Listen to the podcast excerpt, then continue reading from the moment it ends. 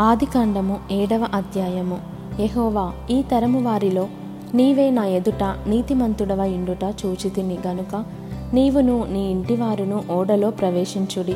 పవిత్ర జంతువులలో ప్రతి జాతి పోతులు ఏడును పెంటులు ఏడును పవిత్రములు కాని జంతువులలో ప్రతి జాతి పోతును పెంటియు రెండును ఆకాశ పక్షులలో ప్రతి జాతి మగవి ఏడును ఆడువి ఏడును నీవు భూమి అంతటి మీద సంతతిని జీవముతో కాపాడునట్లు నీ యొద్ద ఉంచుకొనుము. ఎందుకనగా ఇంకను ఏడు దినములకు నేను నలుబది పగలును నలుబది రాత్రులను భూమి మీద వర్షము కురిపించి నేను చేసిన సమస్త జీవరాశులను భూమి మీద ఉండకుండా తుడిచివేయుదునని నోవహుతో చెప్పెను. తనకు యెహోవా ఆజ్ఞాపించిన ప్రకారము నోవహు యావత్తు చేసెను. ఆ జలప్రవాహము భూమి మీదికి వచ్చినప్పుడు నోవహు ఆరు వందల ఏండ్లవాడు. అప్పుడు నోవహును అతనితో కూడా అతని కుమారులను అతని భార్యయు అతని కోడండును ఆ ప్రవాహ జలములను తప్పించుకొనుటకై ఆ ఓడలో ప్రవేశించిరి. దేవుడు నోవహునకు ఆజ్ఞాపించిన ప్రకారము పవిత్ర జంతువులలోనూ అపవిత్ర జంతువులలోనూ పక్షులలోనూ నేలను ప్రాకు వాటన్నిటిలోనూ మగది ఆడుది జతజతలుగా ఓడలోనున్న నోవహునొద్దకు చేరెను. ఏడు దినములైన తర్వాత ఆ ప్రవాహ జలములు భూమి మీదికి వచ్చెను.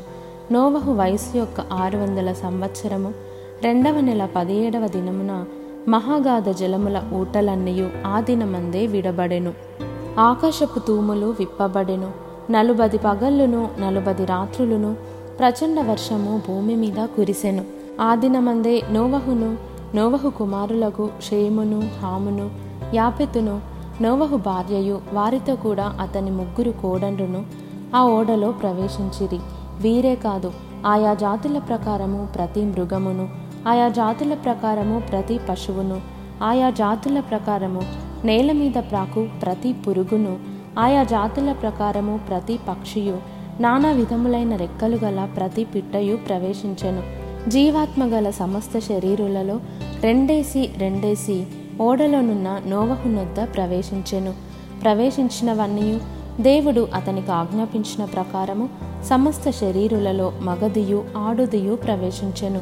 అప్పుడు ఎహోవా ఓడలో అతని మూసివేసెను.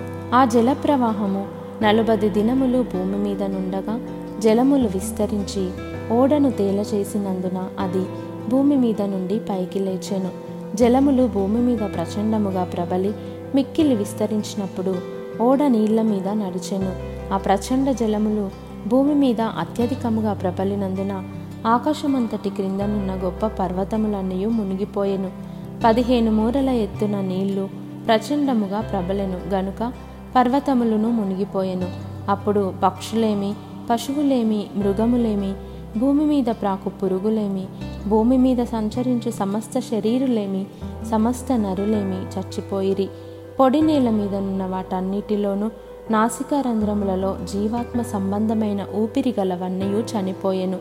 నరులతో కూడా పశువులను పురుగులను ఆకాశ పక్షులను నేల మీదనున్న జీవరాశులన్నయూ తుడిచివేయబడెను. అవి భూమి మీద నుండకుండా తుడిచివేయబడెను. నోవహును అతనితో కూడా ఆ ఓడలనున్నవి మాత్రము మిగిలి ఉండెను. నూట యాభై దినముల వరకు నీళ్ళు భూమి మీద ప్రచండముగా ప్రబలెను.